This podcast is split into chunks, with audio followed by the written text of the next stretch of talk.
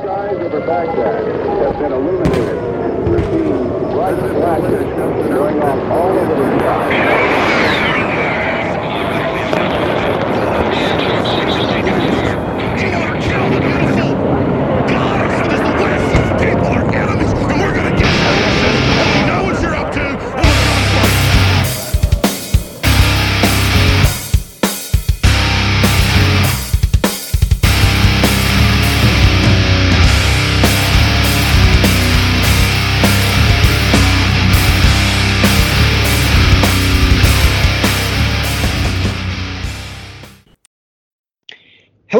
And welcome to Radio Contra, the podcast of AmericanPartisan.org. And I am your host, NC Scout, coming at you live deep in the heart of rural northern North Carolina. This episode is going to be, uh, well, I'll, I'll just get it right off my chest uh, up front. This, this is um, one of the most exciting interviews, one of the most exciting guests I have ever uh, been graced with on this podcast. I, I've had some great interviews in the past.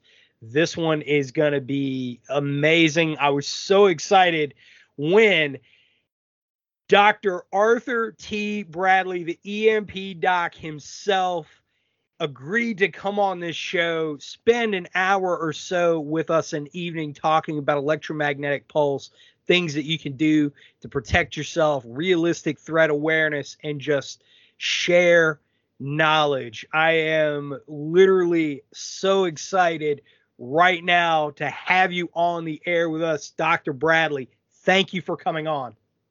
Yeah, I'm excited to be here. Thanks for having me.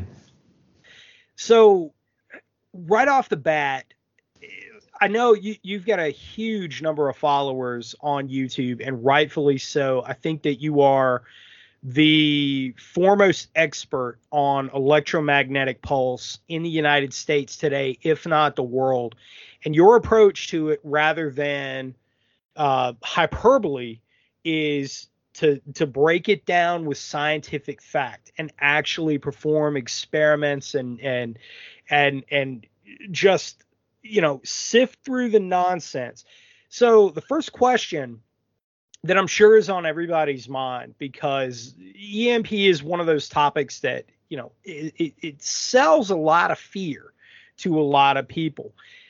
The first thing that I want to ask is how realistic is the EMP threat? What is EMP and break it down for us in in terms that really an any man can understand.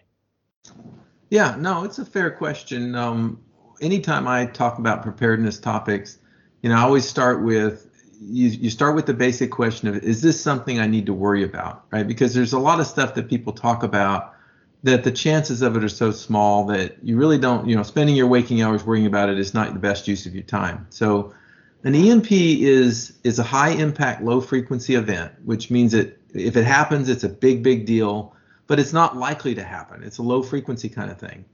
Um, is it possible? Yeah, absolutely, it's possible. The the Russians, the U.S., we both tested EMP weapons. We we demonstrated what an EMP can do. Um, this dates back to the 60s. Um, you look at some of the various experiments, Starfish Prime and other things. Russia's tried it over one of their small cities before. Um, they understand, just as we do, that if you detonate a, a nuclear warhead, it doesn't even have to be a particularly large one, but if you detonate one very high in the atmosphere, you won't cause any ground damage. There won't be any collateral, you know, dead people and exploded buildings or anything like that. But what you do is you generate a very powerful electromagnetic disturbance that essentially perturbates the magnetic field lines of the Earth. And you end up with these uh, multiple effects felt at the surface of the Earth. And those effects um, are studied in great detail. There's a lot of math behind them. There's been a lot and a lot of testing done. Um, but the result of it is there's sort of two significant things that happen. The first one is that you get an immediate, very, very sharp pulse in time, a very powerful electromagnetic disturbance that might only last a handful of nanoseconds, maybe 20 nanoseconds at the most. So it's really, really, really short in time, but it's very large in amplitude. You might have electric fields of 50,000 volts per meter or, or even larger.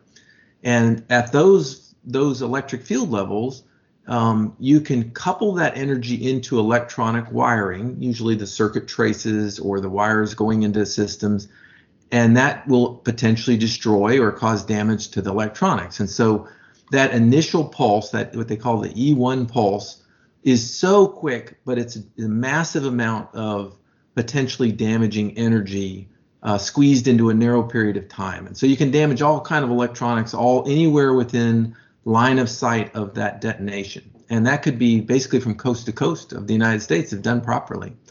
So that's the initial thing that happens. And then sometime later, microseconds later, not not long enough that you could do anything about it, um, there's a much slower pulse that of energy that couples into very very long conductors. Think miles long conductors, not feet, not meters, but things that are miles and miles long. They start getting this coupled energy into them.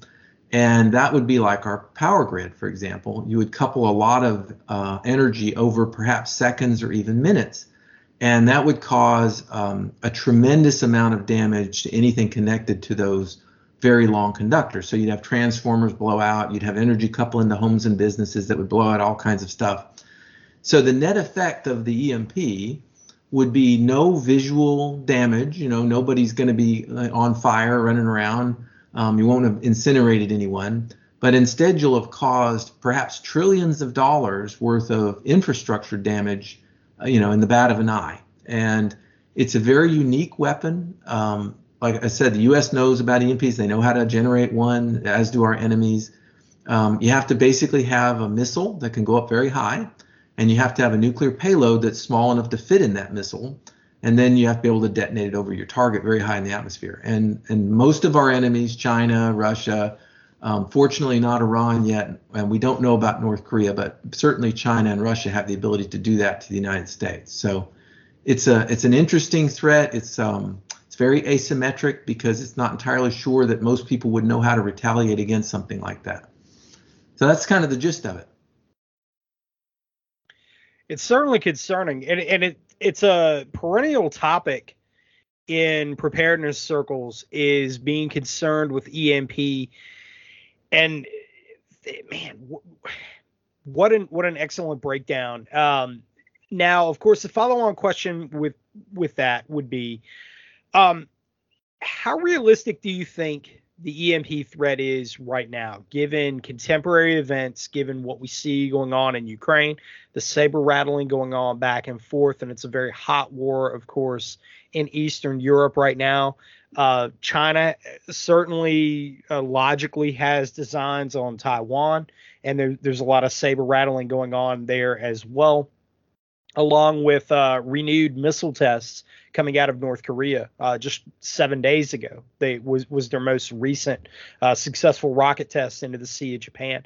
How realistic do you think this threat is to the United States for uh, literally all of us?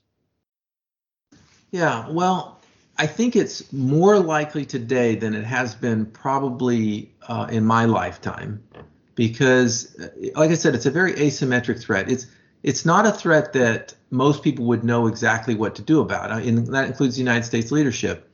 If a nuclear weapon were to detonate, and let's say over the eastern seaboard, and we had massive infrastructure damage, but no physical destruction, um, and maybe we didn't even know where. Maybe it was launched from somewhere where it could have been from a terrorist entity, or could. I mean, there's there's lots of ways to camouflage an attack, and and it certainly would pose, uh, you know, a grave national danger to the United States. Um, but it's not entirely clear what we would do about it. I don't know that we would initiate an EMP attack on who we thought did it, or if we would initiate a ground invasion or a, or a conventional war or a nuclear attack it's really difficult to know what would happen. And I'm sure our enemies feel the same way, which is that I'm sure Russia, I mean, Russia has actually outwardly threatened to do an EMP attack on the United States before. They, they've um, boasted that they had the ability to do that. So they're very aware of, you know, sort of the feeling that that has around it. I, you know, I still don't think it's likely. I think there are many steps that you'd see, many hostilities would be ramped up before something like that happened. You know, I think we would we would engage in some kind of direct conflict with Russia before they would they would resort to something like that. But we're closer now than we have been in a very very long time, right? Um, you see a lot of intelligent people talking about, you know, if things go the wrong way in the next few weeks, we could end up in some kind of world war with Russia, maybe even with China. And uh, because China, as you said, they have their eyes on Taiwan, and they may view this time of chaos as an opportunity that they can't pass up. Um, so there's lots of lots of potential moving pieces here, and some of them could certainly align where a nuclear nation decided, well, we don't want to do a nuclear strike because then we know what's going to happen. There's going to be nuclear retaliation. It won't be a choice. But maybe there's something else. Maybe this EMP type weapon, we could do something and cause enough chaos that wouldn't draw a nuclear strike upon us, and we might come out to the good. I mean, that kind of calculus is being done, I'm sure, by our enemies all the time. So it is something that, you know, I've been in the, this EMP community for, I don't know, maybe 15 years or so. And it certainly seems to be more likely today um, than it has been any time that I've been involved in it, just because of the dynamics all around the world right now. Yeah, absolutely, absolutely. I would agree uh, wholeheartedly, simply from the fact of the the examining the second and, and third order effects there. If our, our, adversaries don't want to destroy our infrastructure per se, uh, the infrastructure that they actually have interest in, China has expressed a lot of interest in the material wealth here in the United States through their uh, their natural resource purchases and whatnot. And it, seems like to me, from a strategic point of view, that an EMP would be a very good way to accomplish those aims. If they set off an EMP, now you don't have to necessarily worry about retaliation or at least an effective retaliation, which kind of gives way to my next question. In your estimation, how prepared is the U.S. government against such an attack because we've seen uh, Ted Koppel's book uh, Blackout, which made its rounds a number of years ago and and had a, a big impact. Of course, uh, most folks are familiar with uh, Dr. William Forstchen's uh, work as well with uh, One Second After, which you know didn't paint a very good picture socially. either one of those books did not picture or paint a very good picture socially of the ramifications of such an attack. So, you know, how how prepared do you think that we are as a nation against this threat right now? Well, I don't think we're very prepared for it. Um, my suspicion is that the U.S. military is probably versed on it, and many of our systems, I know military systems, have been tested and probably hardened against it. Um, it used to be a system called the Trestle. You've probably heard of it, a big wooden structure where they used to test military aircraft and military systems against an EMP, uh, which was a pretty neat idea. They do all that by simulation now, but it's a it was a neat facility. I think they did that back in the 70s. So I, my guess is the U.S. military is probably pretty ready for it, but the the civilian population, most people don't even know what an EMP is, um, and the fact that the kind of chaos and disruption it could cause, they would have no idea about.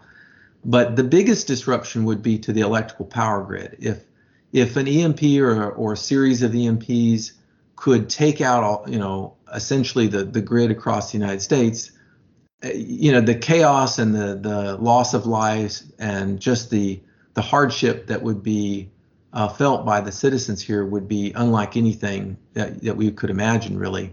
Um, there are lots of people who have, you know, very grave predictions of, you know, 95% plus people would die within a year. Um, I tend to think that's probably a little pessimistic, just because people people are clever. You know, people find ways to survive even in very hard conditions.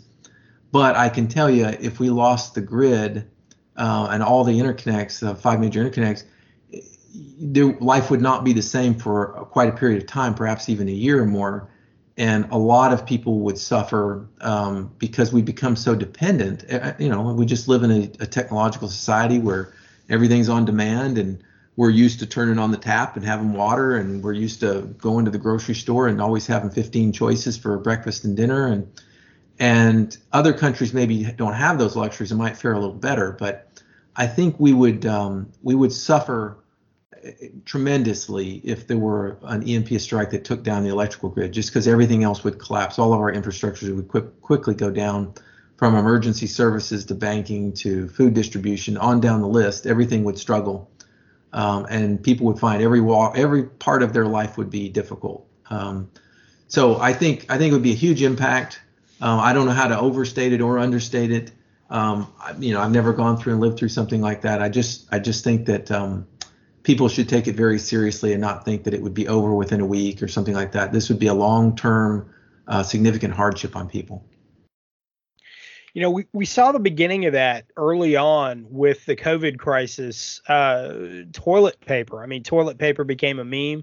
Uh, the the shortage. You know, we, we can chuckle about it now, but that was a big thing. I and you know, I remember uh, going down to to Costco and seeing signs up saying, you know, you can only buy one, and you know the shelves are empty, and it was something as trivial as toilet paper, a, a product that is very much a, a Western machination that you know they don't have in other parts of the world. They don't you know they, they don't they don't really live like this. And to me uh as as somebody that's experienced life outside of the united states and and in very austere conditions um I, I am gravely concerned when I see people get so worked up over something that is a relatively new invention uh, in the big scheme of things, and something as trivial as toilet paper or basic skills like how to boil water and not drink it out of a plastic bottle. Uh, thing, things like that. It, and uh, but I agree with you 100% on on the Malthusian trap and and the um, the pessimistic view that a lot of people have. The the death toll, at least in my estimation as well, would be uh, huge. I mean, it, it would be very major. There would be a lot of elderly folks out there and and aging or, or graying population that would suffer. People that uh, require uh, medical devices, CPAP machines, and and what have you to live. They they obviously would um, have have it pretty rough. But as far as the younger generations, they would eventually figure it out. I mean, this is something that's been universal throughout human history. We, you know, societies have risen and fallen, but uh, humanity in and of itself has figured it out. You know, life finds a way. Um, but of course, that you know that begs the next question. So, you know, the United States is not very well prepared as far as the civilian side. The military side, I, I guess we'll see. I'm not so optimistic about that personally, but that's also not my area of expertise. Um, but that being said, in, in with with all that you do and the things that you've tested, what are I should say what is the first product that a preparedness minded individual or somebody that's trying to get ready to mitigate this threat is working to mitigate this threat what is the first product that they should seek to protect and how should they go about doing that yeah that's a good question so you know, an EMP is one of those, like I said, it's a high impact, low frequency event. So just by that definition, it means it has lots of effects on you. It's going to impact people in many different ways.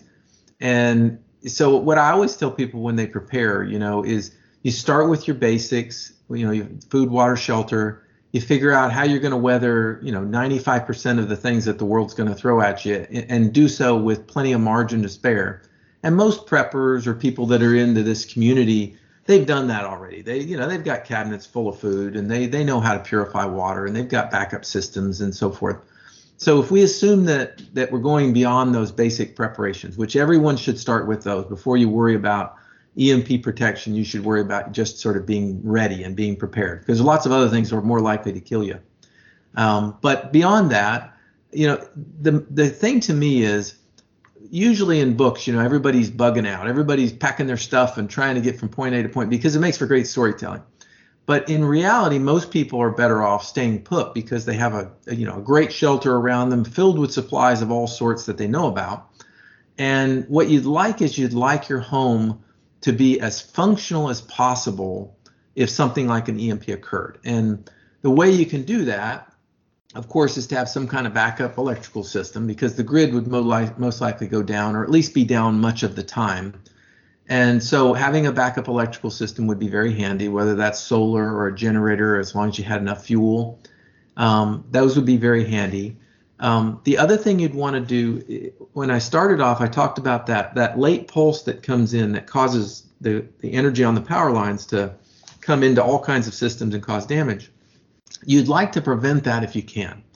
And because once it damages everything in your home, you're kind of screwed, even if you got a backup electrical system. So, if you there's a couple of things to think about. The first one is you'd like to know early that an EMP has just occurred, right? And you won't have any way of knowing. You won't see it, you won't hear it, um, but you'd like to know early before that late pulse arrives at such a level that it starts causing damage to things in the home or in the business.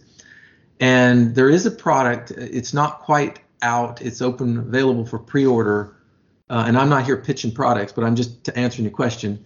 There's a product that I developed just recently called the EMP Alert, which is just a little plug-in module that when this this power line level starts to rise, um, it sounds an alarm and says, "Hey, the the power line levels are way out of spec. You need to do something now." And you can go and open the breaker on your house, which will at least prevent that late energy from coming in. Um, there's really no other way you'll know until things start maybe you know smelling when they start burning up or something that something has happened. And that EMP alert is a pretty unique idea.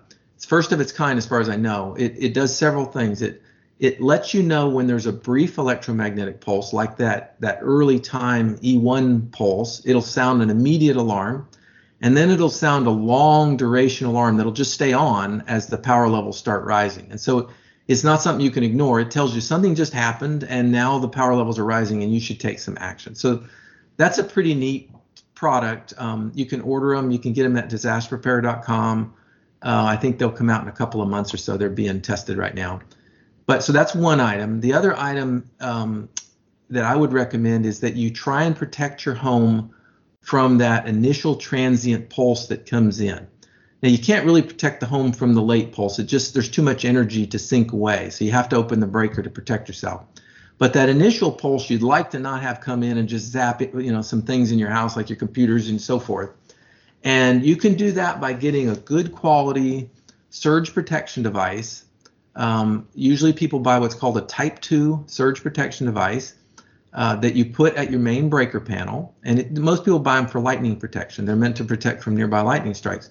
But they do a very good job of also helping to protect from very rapid power line surges that you might see from an EMP. And one that I really like, uh, it's what's on my house, is a Siemens FS140. FS stands for first surge. Um, it's a really good product. I don't know, it's a few hundred bucks. Uh, it's a very good product that wires into the main breaker panel. I don't sell it, never did. It's just one that I think is a really good product. They're hard to find right now because I've been recommending them. I think they sold most of them out across the U.S. But if you hunt, maybe you'll find one. Um, Eaton E A T O N is another company that offers some pretty good ones, so you can look for those also. But but that's a very good protection to do is to put on a a Type 2 surge protection device. And the other thing you can add with those is you can put some high saturation ferrites on your main power wires that come into your house. And, and all they do is they try and suppress very fast current surges that might come down those power wires. Now, those are custom designed. Again, you can find those at disasterprepare.com. Maybe there's some other places. I've never seen any. Uh, it was something I invented several years back. Uh, but those are main preparations that I tell people, you know, try and protect your house by putting those things on your, your uh, at your breaker panel. And then other people, you know, they try and store their very sensitive electronics away in maybe Faraday bags or, or Faraday cages, and we can talk about what all those are. Um, but I always say start with the house first because you'd like to keep as much of your house appliances functional as you can. Right on, right on. That that's uh, the Faraday cage, which is uh, something that I learned a tremendous amount from your channel specifically, because there's a lot of there's a lot of interesting different ideas on Faraday cages that are floating around on the internet where everybody's an expert on everything, but you literally have a doctorate in this. You you know what you're talking about. And one of the, the simpler ones that I've seen you construct in the past, and it's one that I advocate to people in class because the question always comes up, is to get a simple metal trash can and of course line it so that you have insulating layers um, and and that galvanized metal trash can, putting Pelican cases in it, or uh, you know whatever the equivalent is on the inside of it as an insulating layer to protect uh, your electronic devices. Talk us through what's going on with that Faraday cage, that design, and just really a, an economical way that people can protect their own electronics and really what they need to be putting inside of it. Yeah. So yeah. So a Faraday cage is um, you're right. There's a lot of stuff on the internet, and some of it's good, and some of it's not so good. Um, I've taught some classes before where we built Faraday cages out of like big Rubbermaid tubs and aluminum foil, and then we tested it. You know, we tested everybody's Faraday cage with some test equipment, and you know, sure enough, two things that looked very similar performed drastically different because of some minor differences that you have to understand. So the galvanized garbage can is actually a really good one. Um, the metal is plenty thick enough. You really don't need anything more than about two layers of aluminum foil um, due to the high frequency effects. But but it's nice and thick. It's convenient. It's low cost. You know, go spend 30 bucks or something and get one at Lowe's or Home Depot.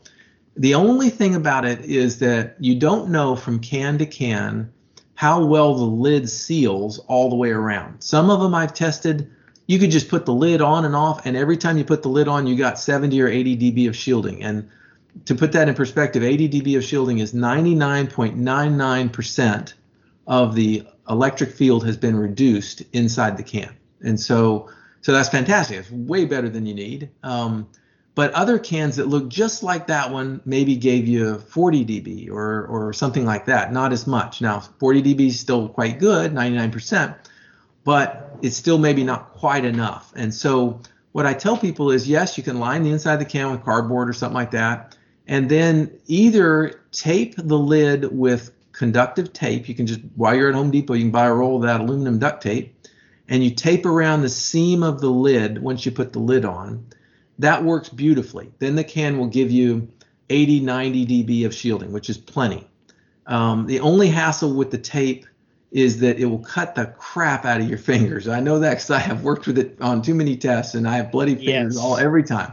Yes. So yeah, it's it's no fun, and um, and you could use copper tape if you want, but it ends up it all works about the same. So don't spend more than you need to, and so you can get away with you know having a big Faraday cage for like under 50 bucks, which is great. Um, the other thing you can do for the can if you if you have to get in and out of it a lot like the ones that i've done i like to be able to get put things in and out regularly and not have to mess with the tape. So i found a very uh, special sized uh, gasket a conductive gasket that you can just put on the inside sidewall of the lid. And it just kind of gives you a squishy metal gasket that when you put the lid on it makes a nice seal all the way around the can. And uh, we have those on the website too. Uh, and and I had to try maybe 30 or 40 different sizes before I found one that was just the right, just did what I wanted, and it works as well as the tape. Um, you know, you have to pay for it one time, but at least you don't cut your fingers up and stuff. And so that's another option for sealing them. And it is really the thing I tell people is, it's never the metal, it's never the thickness of the metal, it's never the holes that get your Faraday cage compromised.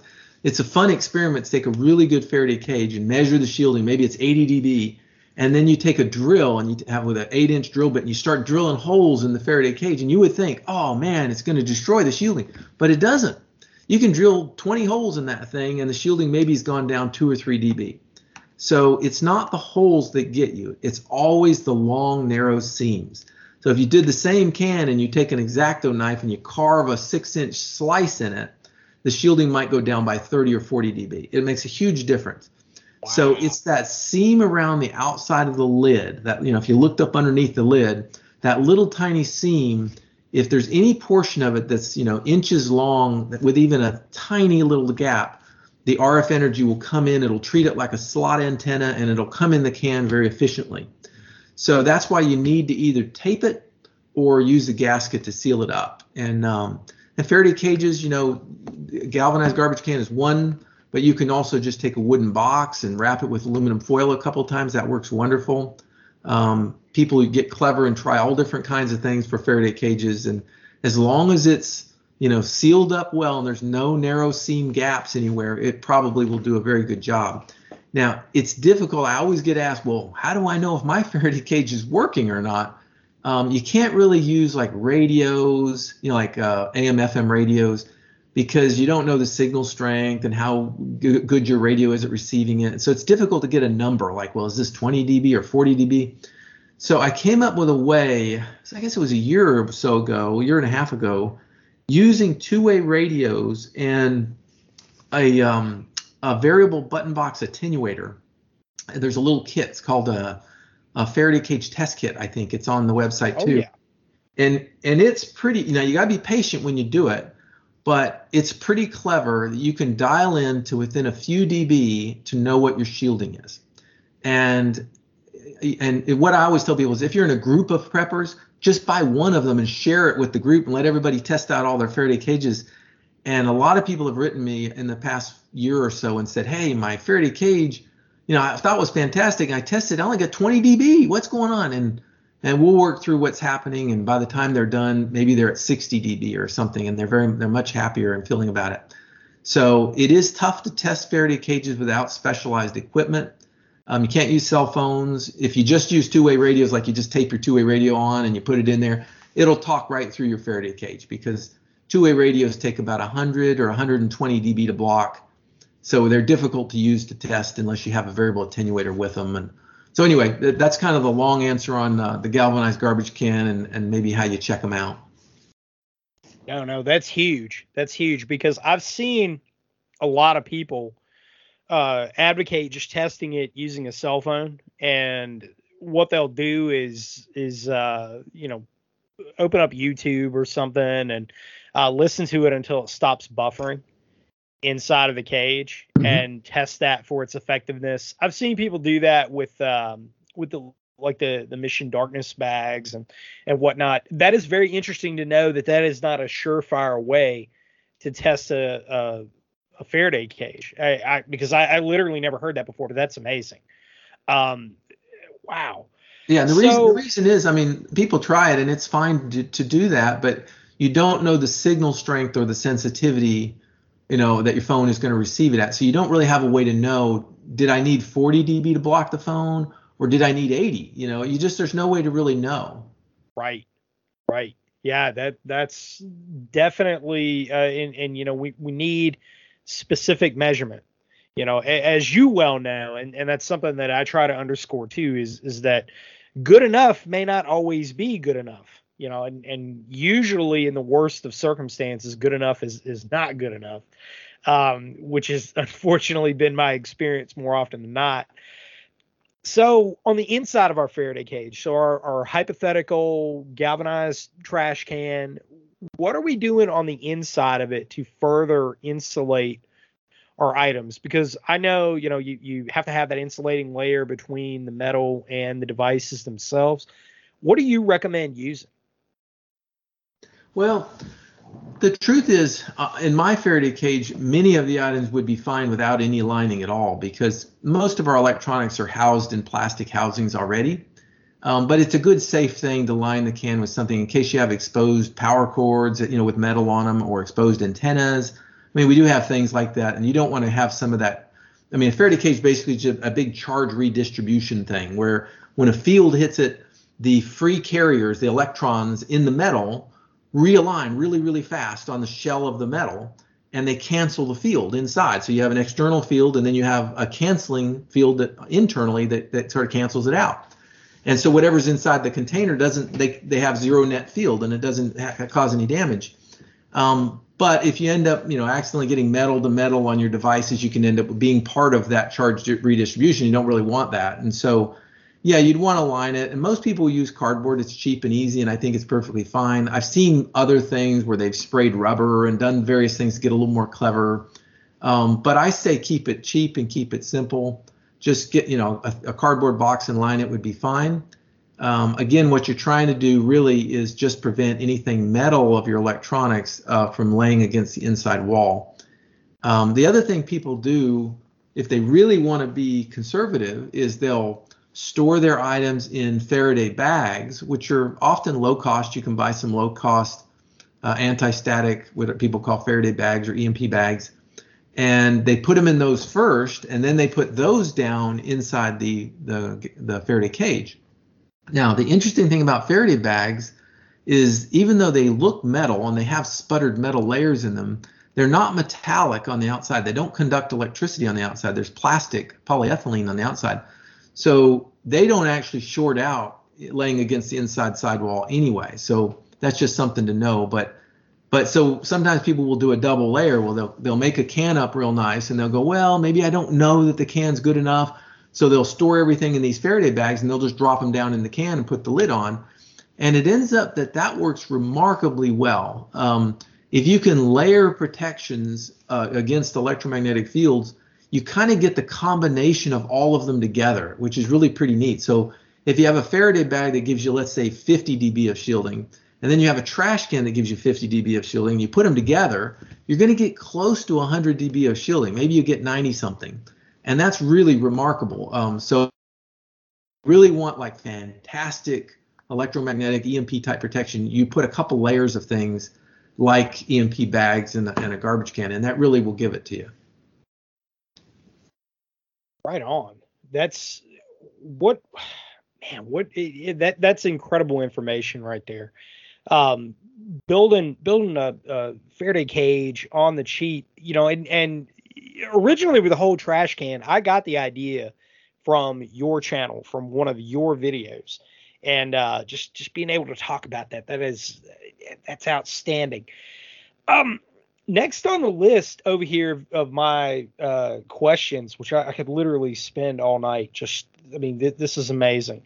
Um, you know, going down the list, so we talked about the household being really the most important, and for uh, you know, when I, I, think about you know power outages and severe uh, weather and, and natural disasters and whatnot, you know, we're getting into to tornado season here in, in this part of North Carolina. Um, you know, in, in power outages, we had a power outage just a, a few hours ago, and um, you know, for the the preservation of food storage that we have in our freezers and and whatnot. Um, and with that said, so we we were able to preserve the the actual electronic components inside of our house, the uh, refrigerators and um, you know electronic items that are inside of our house that are kind of our sustainment and quality of life items. We have to keep them powered though, because if there's a EMP that goes off and all of a sudden, you know, the the uh, power stations are offline and transformers are blown up and whatnot um, a lot of us, myself included, have a number of backup generators. And, you know, it, it, a power outage is really not that big of a deal. I've got several um, very well made power inverters. Um, I've got a, a large standalone generator as well, but they're not impervious to EMP. How would we protect those? Yeah, so generators are, are different based on what technologies are used in them. So if you have like like I have um, one of those wheel out portable generators, like a big Briggs and Stratton pull start kind of thing. There's really nothing in that that's going to be damaged by an EMP. An EMP's danger is that very brief pulse of energy, which really damages solid state semiconductor electronics, and that long duration surge. And since my generator is not normally connected up to the grid or anything, I'm not going to have a path for that energy to come in. So those kind of generators, just you know the the portable ones that are very simple, um, those are not likely to be damaged. Period by an EMP anyway. But there's a lot of other kind of generators like the Hondas and the things that are these portable uh, generators and inverters that do have charge control circuitry in them and, and digital displays and battery monitoring things. And, and those are sensitive and can be damaged. And so it depends on the size of the particular unit, but there's a few things that you can do.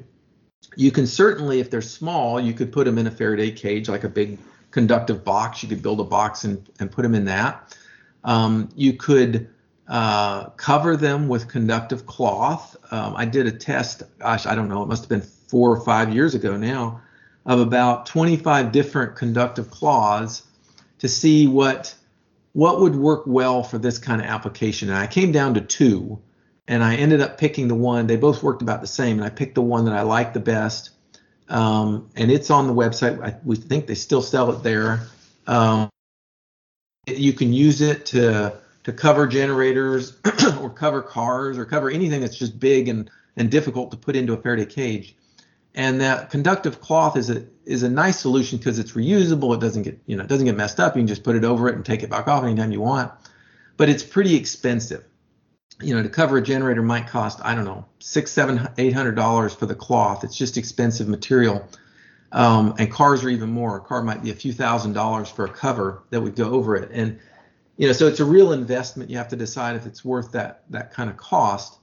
Um, the other thing that's a lower cost option is you can buy these transient reducing auxiliary plugs. Um, it's something I developed a couple years back. They're called TRAPs, T-R-A-P, um, transient reducing auxiliary plugs, and they're basically these little plugs that you plug into either a vehicle's um, auxiliary receptacle, which is the cigarette lighter plug, or you can plug some in. There's some AC ones that plug into a spare on an inverter or a generator.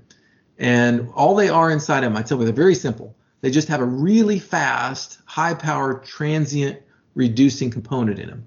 And so what happens is when you plug it into the power line, let's say of your inverter, you plug it into the output side of the inverter.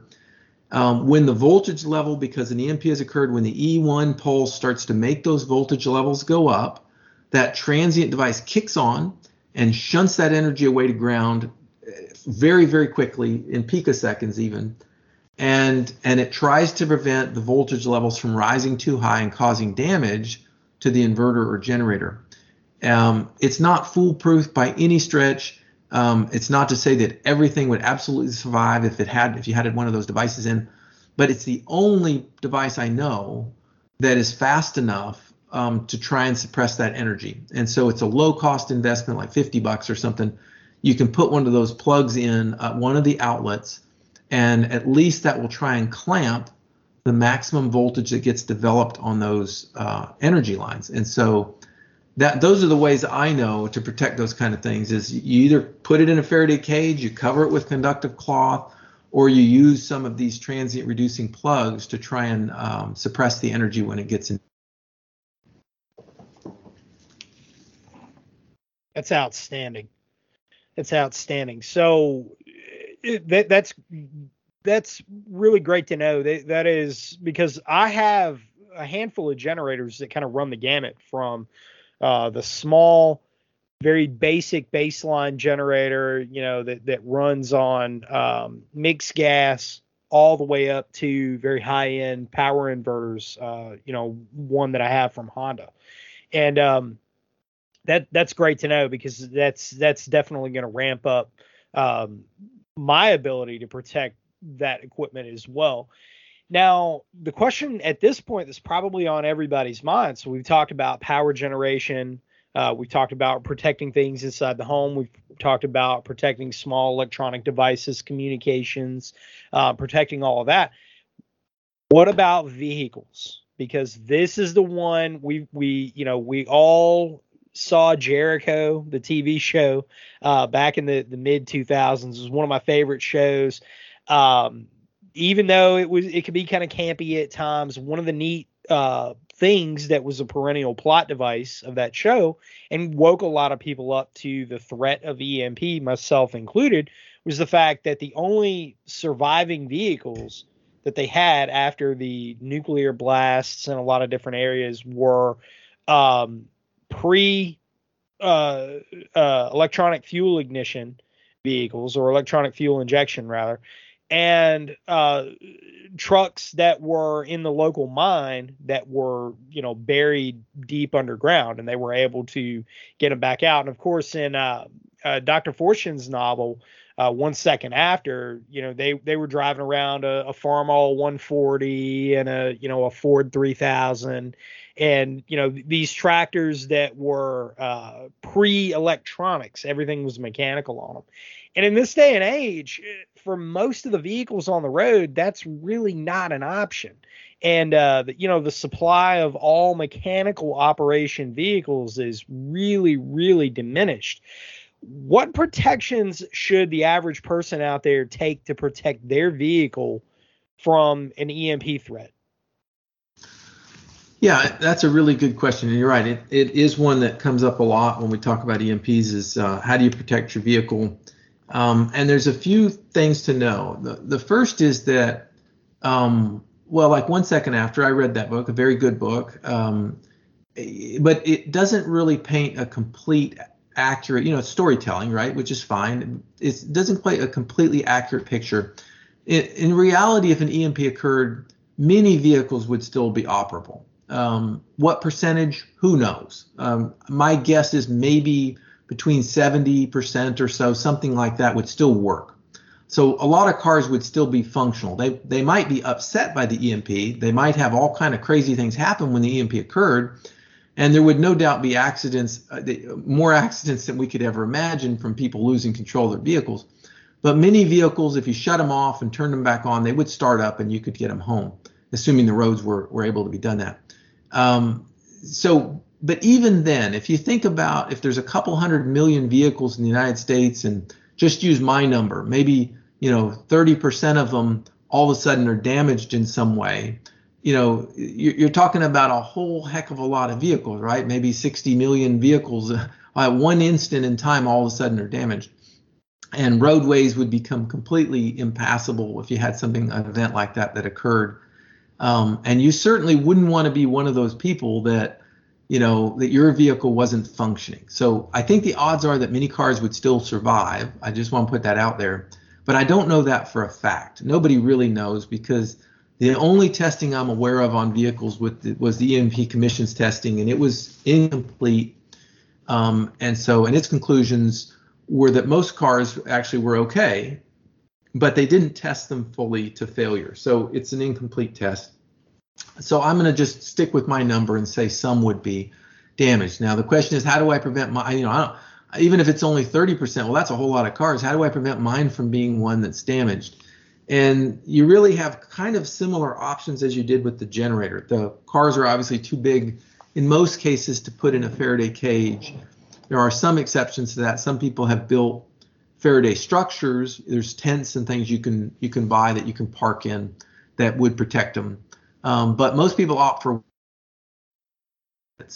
they either buy a very large conductive cover, uh, which I mentioned a minute ago, and they, it's just like a car cover. It's a big tarp that you just drape over the car um, when it's not being used, and it, it, almost certainly would the car would survive because even though the cloth is not nearly as good as a good Faraday cage, it still drops down about 97% of the field.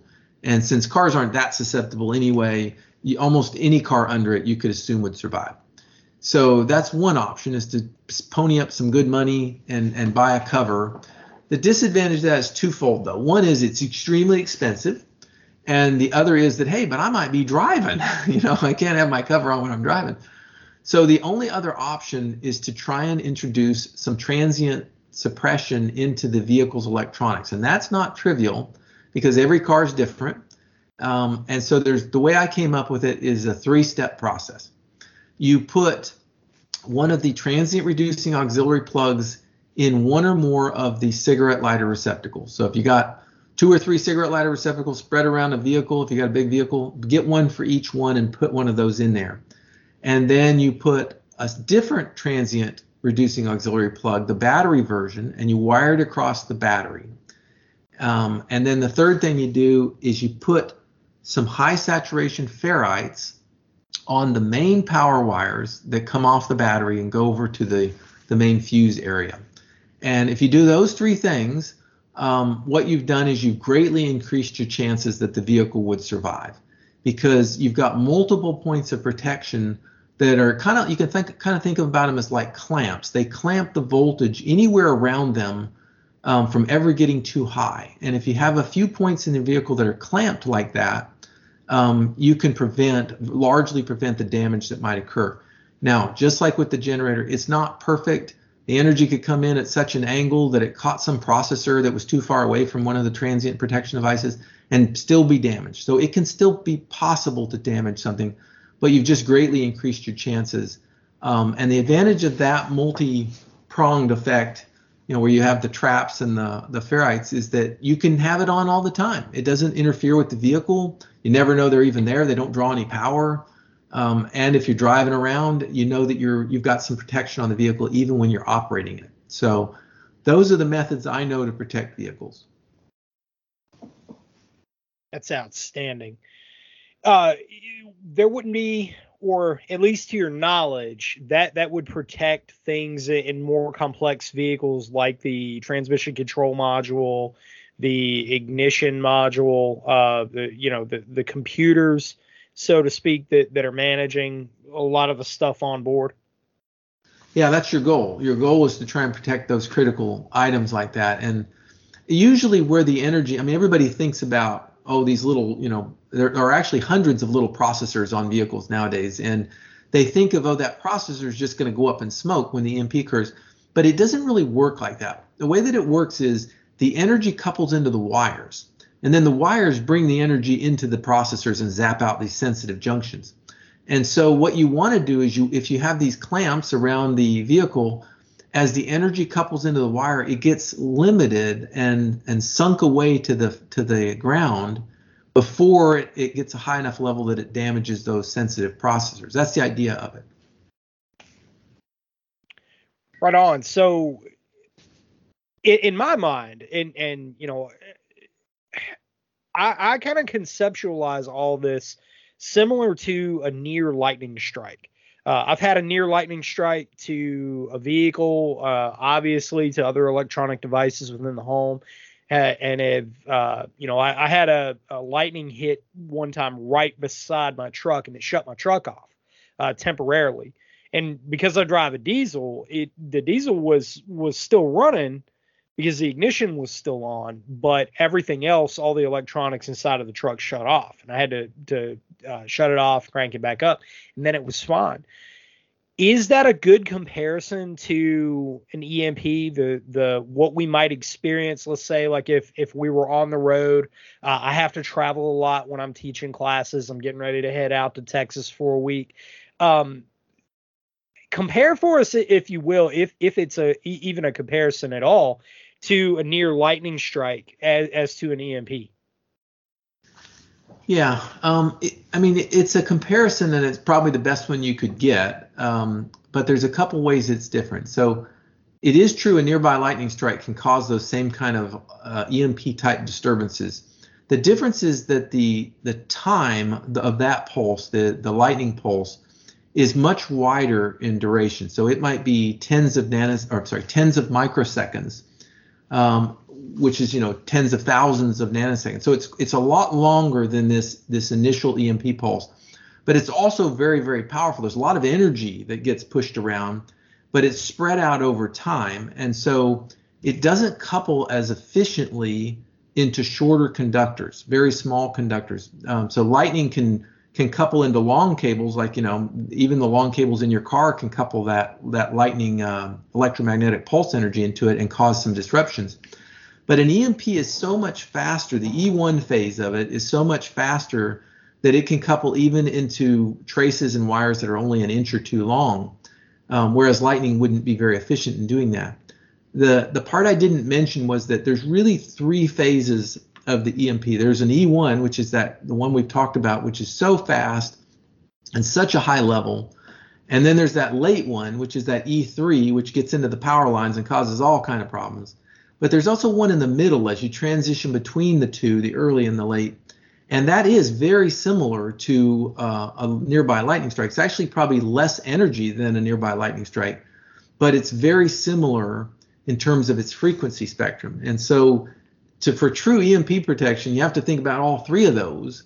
Um, but the good news is, if you dealt with E1 and you dealt with E3 in whatever ways you chose to, you you kind of by necessity have also protected yourself from that middle phase. Um, but yeah, there's there's some comparisons I would guess is what I would say between the two, and and yet some differences too. That's outstanding because people have asked me that question, and obviously, I always defer to the experts. You know, you're you're at the top of that list, and you know, I just kind of break it down in, in more of an anecdotal way of, of saying, you know, this is my personal experience, and I've experienced a near lightning strike with uh, my radio equipment as well. Um, I burn up an LDG tuner uh, on a ICOM 7200 from a near lightning strike and sent it back to LDG. They sent me another one. I sent it to them, by the way, not to uh, get anything out of it. I just wanted to send it back to them so that the good people there, because they build uh, automatic antenna tuners for amateur radio, I sent it back to them so they just so they could examine the damage. and made it clear, you know, I'm I'm going to buy another one. And they sent me an email said, "Don't worry about it." Sent another one out, and I had it within a week, which was I, I thought was really amazing. They're a great That's pretty company. cool. Yeah. Yeah, pretty- yeah, and and so I've experienced near lightning strikes, and that's how I've conceptualized it to people in class when when I'm teaching uh, radio theory, antenna theory, and and I'll always have the EMP question come up, and so I'll say, well, you know, it's uh, the only the only thing that I can compare that to without getting overly technical with what is normally a, a non-technical audience is saying you know it, it- it's similar to a near lightning strike but you breaking it down in that way is, that was that's amazing. Uh, that that's amazing. Now last question because i am I am always fascinated to hear what brought people to preparedness what brought people to uh, thinking outside of you know the normalization of the times so to speak. And and with your website with disasterprepare.com you, you know your work is is really amazing. You you're you know you're a, a nasa scientist you're a, a, a phd and and just just an incredibly brilliant scientist in your own right. What brought you to preparedness what brought you to doing this what brought you to recognizing emp as as the the threat that it is Yeah, that's a good question. Um, so my time, I guess, starts way back when I was a kid. Um, my dad was a, you know, Marine Corps veteran, um, big into preparedness, survival. Back then, there wasn't really any preppers; it was just survivalists. And I remember being a kid, very young, maybe seven, eight years old, and you know, we would we would sit at the dinner table and talk about talk about various threats in the world and what we would do and how we would, you know, what we would essentially try and do to survive it. And he had blast maps of all there were books that they were sold that had these big maps you could roll out and see where the likely targets of nuclear strikes would be and so we were you know we were we were involved at a very young age thinking about the world not being as safe as most people like to believe and and that probably carried with me you know i was a boy scout and all that kind of stuff. Joined the army. I was a paratrooper in the army. And then but but i'll be honest I wasn't yeah, and uh, All you know, but I wasn't hardcore, hardcore prepper or anything like that. I was just a guy who you know had the fundamentals and and understood the world a little bit. And and then you know 9/11 came along, and I by that time I had a young family, and I was you know an engineer doing pretty well in life. I thought you know I'd been to college and everything, and I realized that I had kind of left that part behind a little bit and that we really weren't i didn't know what was next. A lot of people when you watch the the twin towers collapsing people didn't know well what what's next? Is this the start of something that you know is going to really affect me or what's going on here? And um, and i started thinking yeah you know i need to be better prepared for my family. We need to be more ready. And so i read every book you know there was available on preparedness and and learned a lot of stuff and and then I thought, well, I'll I'll put what I know together, and I wrote a book, handbook to practical disaster preparedness for the family, and it did really well. It became a bestseller. I don't know how many tens of thousands of copies are out there, but a lot of people bought it. Um, and it was some of it was just timing. It came out around the time that Fukushima happened, the the big earthquake off the coast of Japan, and you had the nuclear power plant get have all the problems, and um, so there was just a timing thing. Uh, but anyway, it became very popular, and, and I became sort of integral in the community of preparedness, and and and learned a lot of people, met a lot of people, and and so that was kind of my my being brought into the preparedness community, and was writing that book, and and then somewhere along the way, and I don't even remember exactly where, I started getting asked about EMPs, and my background is electronics, um, but I also have a pretty strong background in electromagnetics. I'm a certified uh, electromagnetics compatibility engineer, which aren't too many of us around. And so I thought, well, I don't know enough about it, but I know I can learn about it and I can sort fact from fantasy here. And so I started, I learned what it was and the basics and did some history searches and so forth. And then I started uh, seeing all kinds of stuff on the web that didn't make sense. And so I thought, well, I'm going to start testing some things. I have access to lots of test equipment And so I started testing things just as really an interest and started doing a little some of my early videos are horrible but they're, they're they're genuine in what they are which was an investigation and so i started testing what shields well what things protect well what doesn't work um, and i started posting those on youtube and like you said pretty soon you know i think the channel has i don't know 28000 followers or something. People like to see what kind of things i'm testing and so that's kind of how i got into it and I, I wrote a book on emp preparedness as well. And it's just an early introductory primer just talks about the things we talked about today which is what is it what's the general things to do to protect yourself. Um, and and that's kind of how i ended up in this in this role i go on a lot of podcasts and youtube channels and try and you know set the record straight as best as i know it i don't know everything for sure um, but i try and set the record straight as best i can and answer questions and help people to understand the the emp threat because I do think that it's it's one of those things that's worth knowing about. Um, it, I think the biggest danger to people would be if an EMP occurred and they didn't they didn't even know what such a thing was. They didn't understand the, the possibility of what that threat could do to them. Um, and so just like any other, we all understand what a big winter storm could do. We all understand what a tsunami might do. But this is another kind of threat, and it's important to understand what its impacts would be and how you might prepare for it. So that's kind of my role right now in that community is to help people better understand it. I think you're you're just knocking it out of the park. It, it that's um, as far as you say your first few videos were were horrible. I have to completely disagree.